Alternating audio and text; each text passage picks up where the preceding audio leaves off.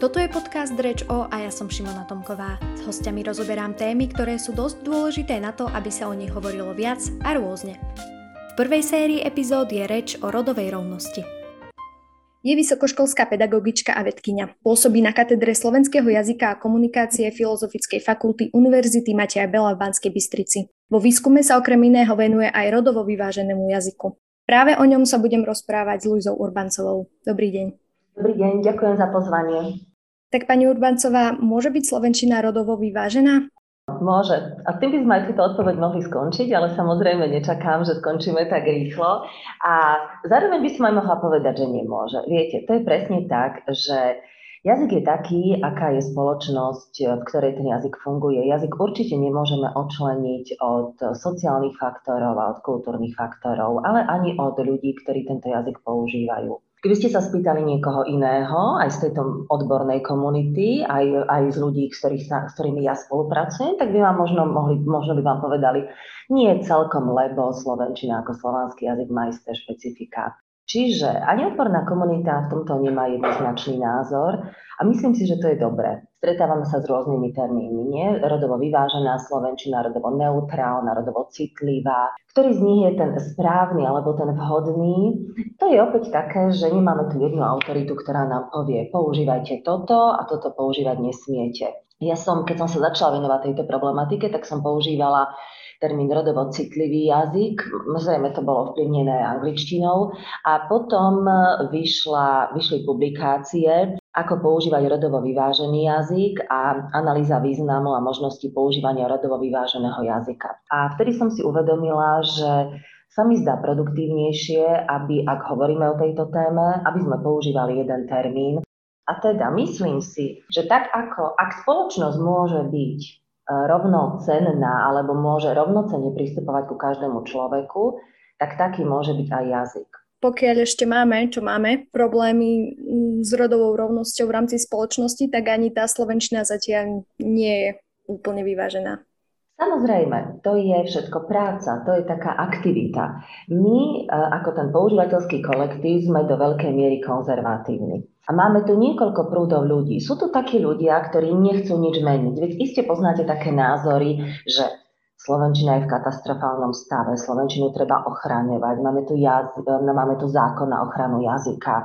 Sú také texty, s ktorými sa napríklad aj moje študentstvo stotožňuje, kde niekedy hovo, v tých textoch sa píše, že mladí ľudia akoby kazili ten jazyk. A ja si vravím, že to by ich malo aj celkom urážať, pretože mladí ho obohacujú.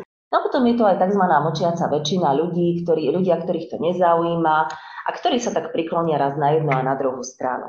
Dotknem sa pojmu generické maskulínum, ktoré spomínate aj vo svojich článkoch, lebo väčšina bežných ľudí sa s ním priamo v tomto spojení asi nestretla, no v praxi ho už pravdepodobne zažil každý. Tak čo je to? Generické maskulínum je používanie mužského rodu ako neutrálneho rodu, teda keď povieme, použijeme substantívum v mužskom rode, tak môže označiť aj osoby ženského rodu, aj mužského rodu. Ale ak povieme substantívum v ženskom rode, myslím na pomenovanie osoby, tak to označí výlučne osoby ženského rodu. Poviem to na takom úplne jednoduchom príklade a to je príklad študenti. Ak poviem na prednášku prídu všetci študenti druhého ročníka, tak predpokladám, že sa tam objavia aj študentky, aj študenti. Ak by som povedala na prednášku prídu všetky študentky druhého ročníka, tak tiež predpokladám, že sa tam študenti neobjavia. A toto je generické maskulínum. Uvedomme si, že niekedy sa povie, že je to napríklad prirodzené, alebo je to normálne, alebo je to neutrálne. Čo je v jazyku prirodzené? Čo je v jazyku neutrálne? To je taká tá otázka, ktorú si, keď si položíme, tak zistíme, že odpoveď vôbec nie je jednoduchá. Predpokladám, že to, na čo sme si zvykli. Presne tak. A napríklad to generické, generické maskulínum bolo veľmi stabilizované v období, alebo sa nejako odborne uchopilo v období štrukturalizmu, keď Roman Jakobson sa tomu venoval a v rámci niektorých gramatických alebo morfologických kategórií teda definoval také, ktoré sú neutrálne a tie, ktoré sú príznakové. Potom v komunikácii sa to veľmi ľahko aplikovalo, pretože v podstate je to celkom aj jednoduché. Pokiaľ sme nezačali hovoriť, že nechceme byť zahrnuté v mužskom rode. Prečo? Je to možno nie tak jazykový problém, ale je to problém identity a je to problém toho, že ženy sa cítia byť v niektorých okruhoch neviditeľné.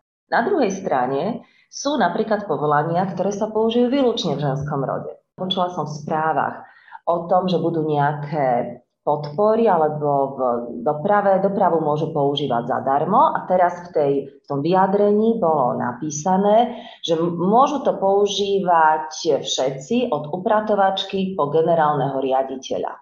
Typický príklad. A to je taký príklad, ktorý som si uvedomila. Rozumiem tomu, že mnoho ľudí si to neuvedomí, ja som v tomto smere taká citlivejšia, tak si potom niekedy poviem, no dobre, ak generické maskulínum, tak od upratovača po generálneho riaditeľa. Idete niekde, ja som bola v Banskej Bystrici na Urgente sa mi zdá, alebo niekde som bola v takejto inštitúcii, kde sú e, na dverách rôzne oznamy, alebo ktoré označujú, na čo tá miestnosť slúži. A mm, keď je to miestnosť upratovacia, tak nie je napísaná upratovacia miestnosť, ale napríklad upratovačka. A tam vidno, že ak idete po niektorej inštitúcii, ak sa prechádzate po chodbách, tak všade máte mužský rod, jedine upratovačka. To teraz nehovorí, ja to hovorím úplne neutrálne. Ale ak sa pozrieme na nejaký ten status toho zamestnania, možno, že aj čo sa týka financií, tak tam vidíme, že väčšinou sa potom takéto pomenovanie použije pri tých zamestnaniach, ktoré sú možno nižšie ohodnotené a tak ďalej. Vieme si tam nájsť potom aj ten sociálny kontext, na ktorý to má vplyv. Čo konkrétne môže teda toto používanie generického maskulína spôsobiť v spoločnosti? V spoločnosti to môže spôsobiť to, že máme také nejaké asociácie spojené s istým slovom a napríklad, ak počujeme pomenovanie riaditeľ, tak si mohli by sme si aj urobiť taký mini prieskum, čo si predstavíme, keď počujeme slovo riaditeľ, čo si predstavíme, keď počujeme slovo generálny riaditeľ, primár a tak ďalej. A teraz akurát robím taký výskum o tom, že aký je, ako je zaužívaný význam slova učiteľka a učiteľ. Sú to také veľmi tradičné príklady, pretože tieto zamestnania sú prefeminizované.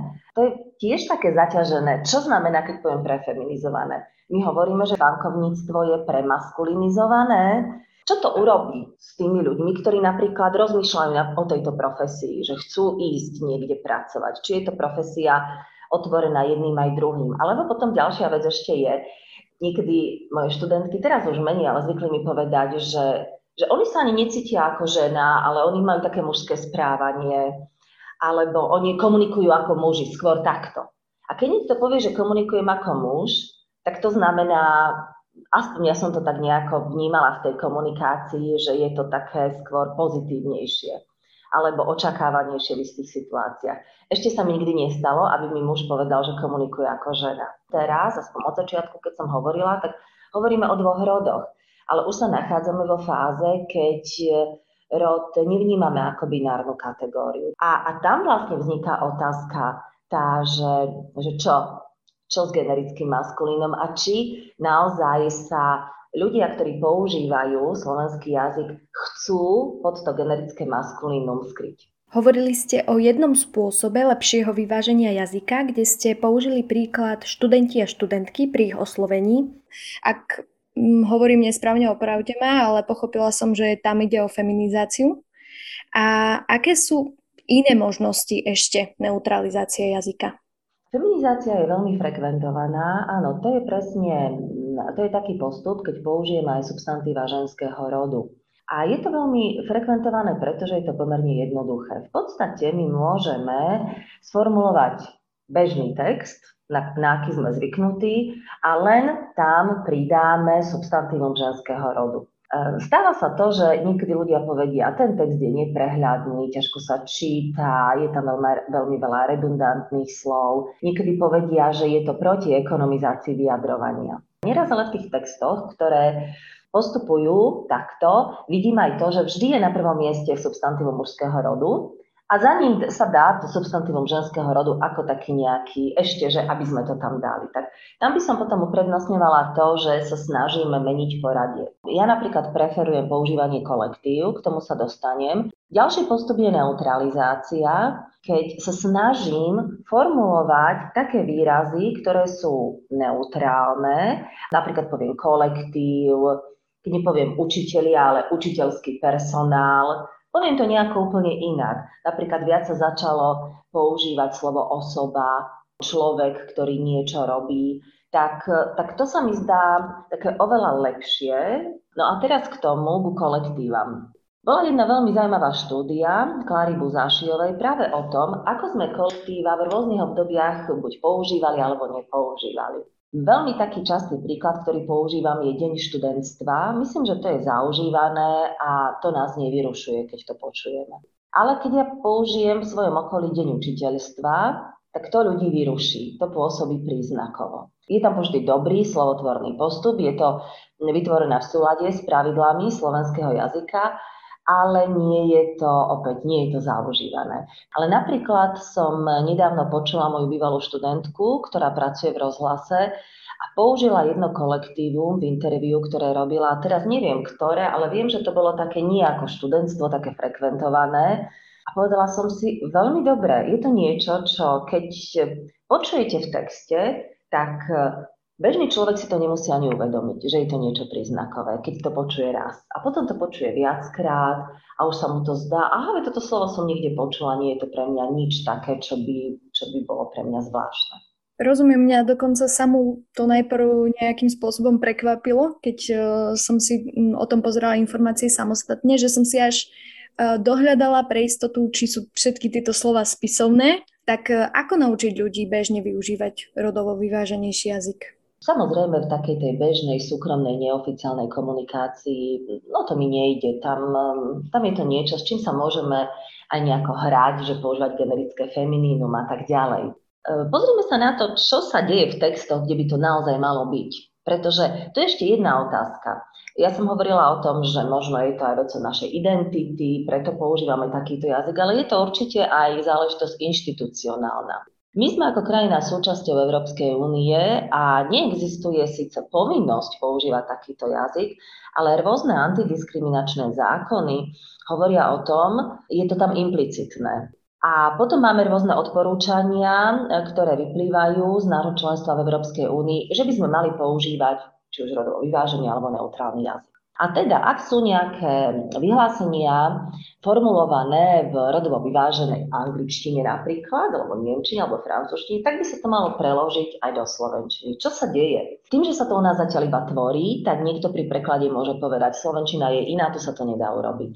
A ak to, ak to povieme, tak sa vôbec nesnažíme. Nevytvárame nové prostriedky. Niekedy som, e, raz som robila výskum, pozerala som sa na to, že niektoré inštitúcie majú napísané, napríklad Slovenský rozhlas mal vtedy e, vo svojom štatúte napísané, že používa rodovo citlivý jazyk. Tak oni to tam majú v tom štatúte, tak neviem, či aktuálne, ale vtedy, keď som to robila, ešte pred 10 rokmi to tam bolo, ale potom jedna moja študentka robila výskum a skúmala redaktorky, ktoré používajú radovo vyvážený jazyk a zistila, že jedna. Teda, mali by sme to používať v takýchto, určite v takýchto materiáloch. Ale sama viem, že keď my tvoríme niektoré materiály na fakultnej úrovni, tak e, my nemáme normu, že rodový, rodovo neutrálny alebo vyvážený jazyk sa používa takto. A my sme zvyknutí mať vždy autoritu. Tak ako vy ste povedali, hľadala som, či je to spisovné. No a teraz tá otázka by bola, a čo ak vytvorím nejaké slovo a nie je spisovné? Tak ho môžem používať. Nemusím čakať na to, že mi niekto povie, že to slovo spisovné je. Kto nám teraz povie, že, že toto je dobré a toto musíte a toto nemusíte? V súčasnosti nám to nepovie vôbec nikto. Niekedy vidím, že keď som si pozerala niektoré také materiály, ktoré urobili niektoré štátne inštitúcie, tak oni tam síce napísali, že vnímajú tú povinnosť, že tento ich text má byť napísané rodovo vyváženým alebo v ich ponímaní rodovo citlivým jazykom, ale urobili to tak, že pod čiaru napísali odkaz a v tom odkaze napísali, že vnímajú tú potrebu a teda e, chcú dať na vedomie, že mužský rod zastupuje ženský aj mužský rod.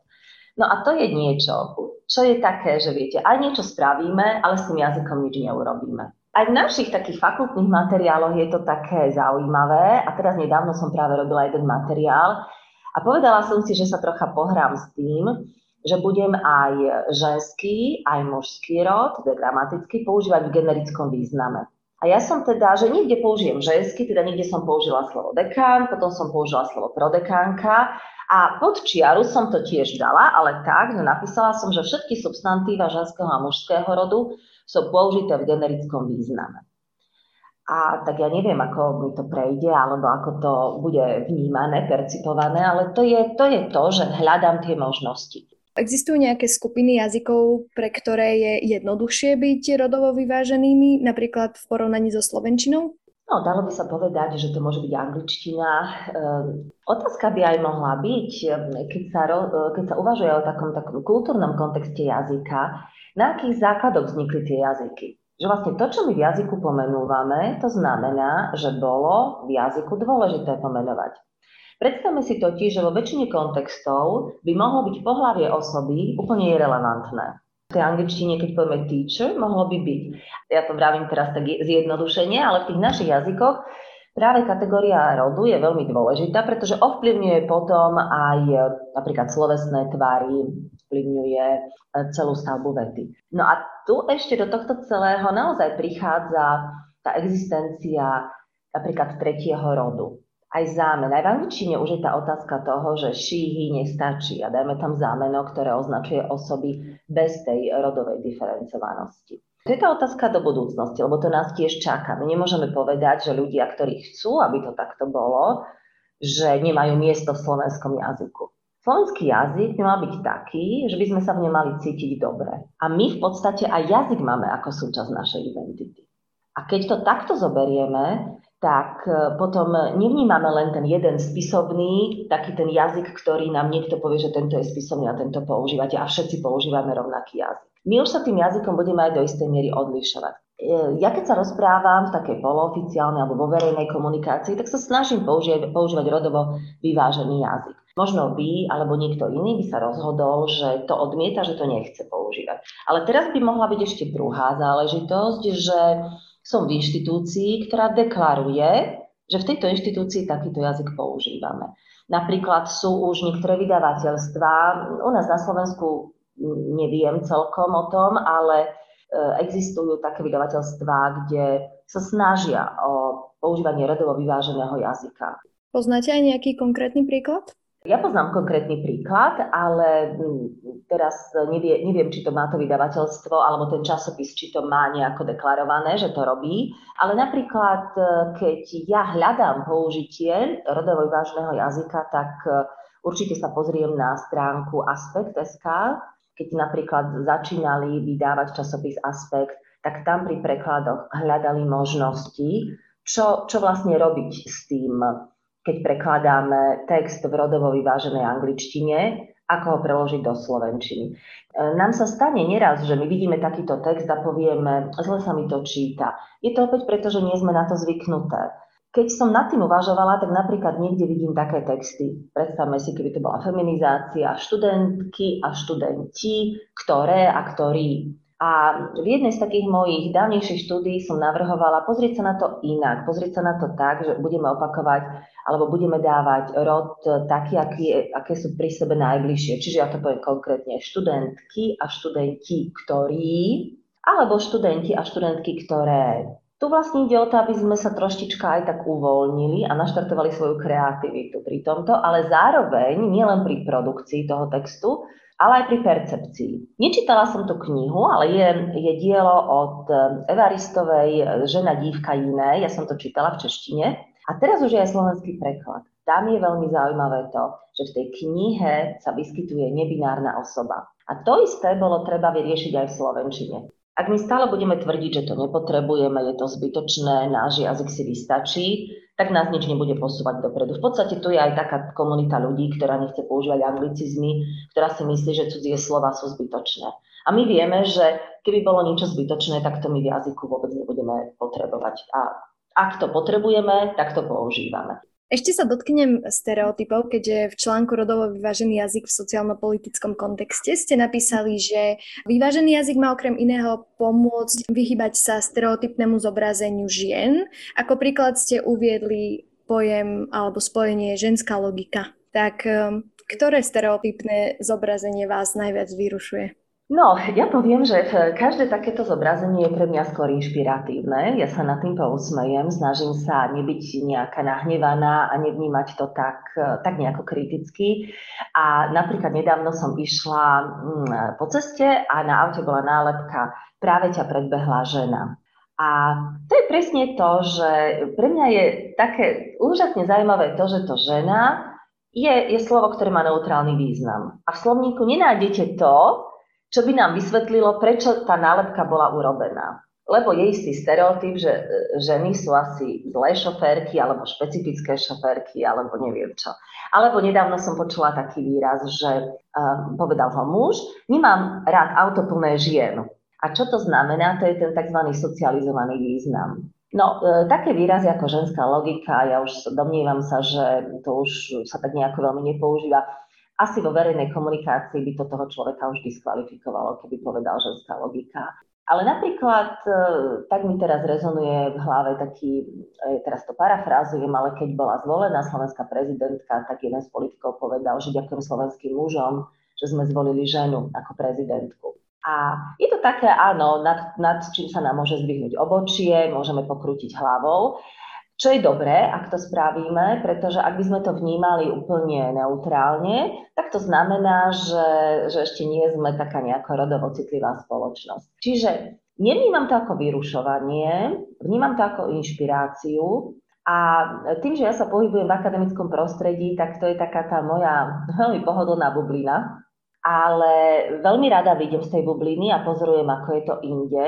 Snažím sa nehodnotiť, neposudzovať, ale skôr to brať ako takú tú inšpiráciu. To, čo niekedy hodnotím kriticky, je napríklad e, také veľmi stereotypné zobrazovanie mužov a žien. E, ja počúvam slovenský rozhlas, tak napríklad v slovenskom rozhlase. Tam si myslím, že je to verejnoprávna inštitúcia a že by to tak nemalo byť alebo nemuselo byť. Ale no zatiaľ to tak je, tak nemusí to stále tak byť, že ženy pred Vianocami pečú. Či to isté by sme povedali aj na muža. A tá stereotypnosť sa ukáže vtedy, keď si to tak dáme naopak. Ja ešte nakoniec som si všimla problém, alebo nenazvime to problém, ale inšpiráciu, ako hovoríte vy.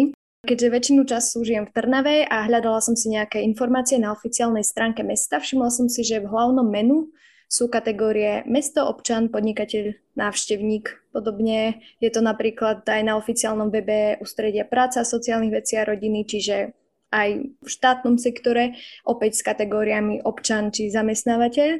Čiže tam som zatiaľ našla pre seba akurát to mesto. Ako by sa toto dalo vyriešiť alebo nahradiť?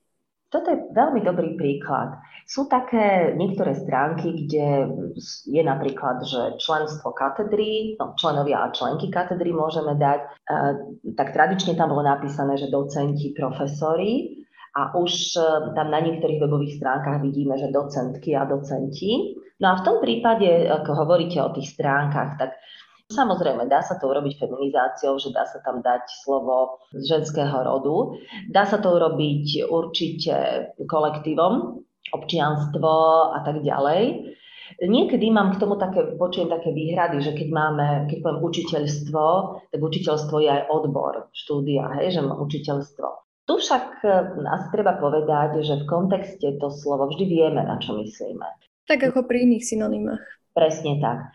Takže tu keby sme, tak možno, možno takto by som na to išla cez kolektíva, alebo sa snažiť to ešte úplne inak spraviť, keď tam máme mesto, tak dať také ďalšie slovo, ktoré by vyjadrilo tie, keby sme napríklad dali služby alebo pamätihodnosti, lebo máme niekedy, že návštevník, Samozrejme by sme v tomto museli pracovať tak tvorivejšie, ale dalo by sa s tým niečo urobiť, aby to bolo inak.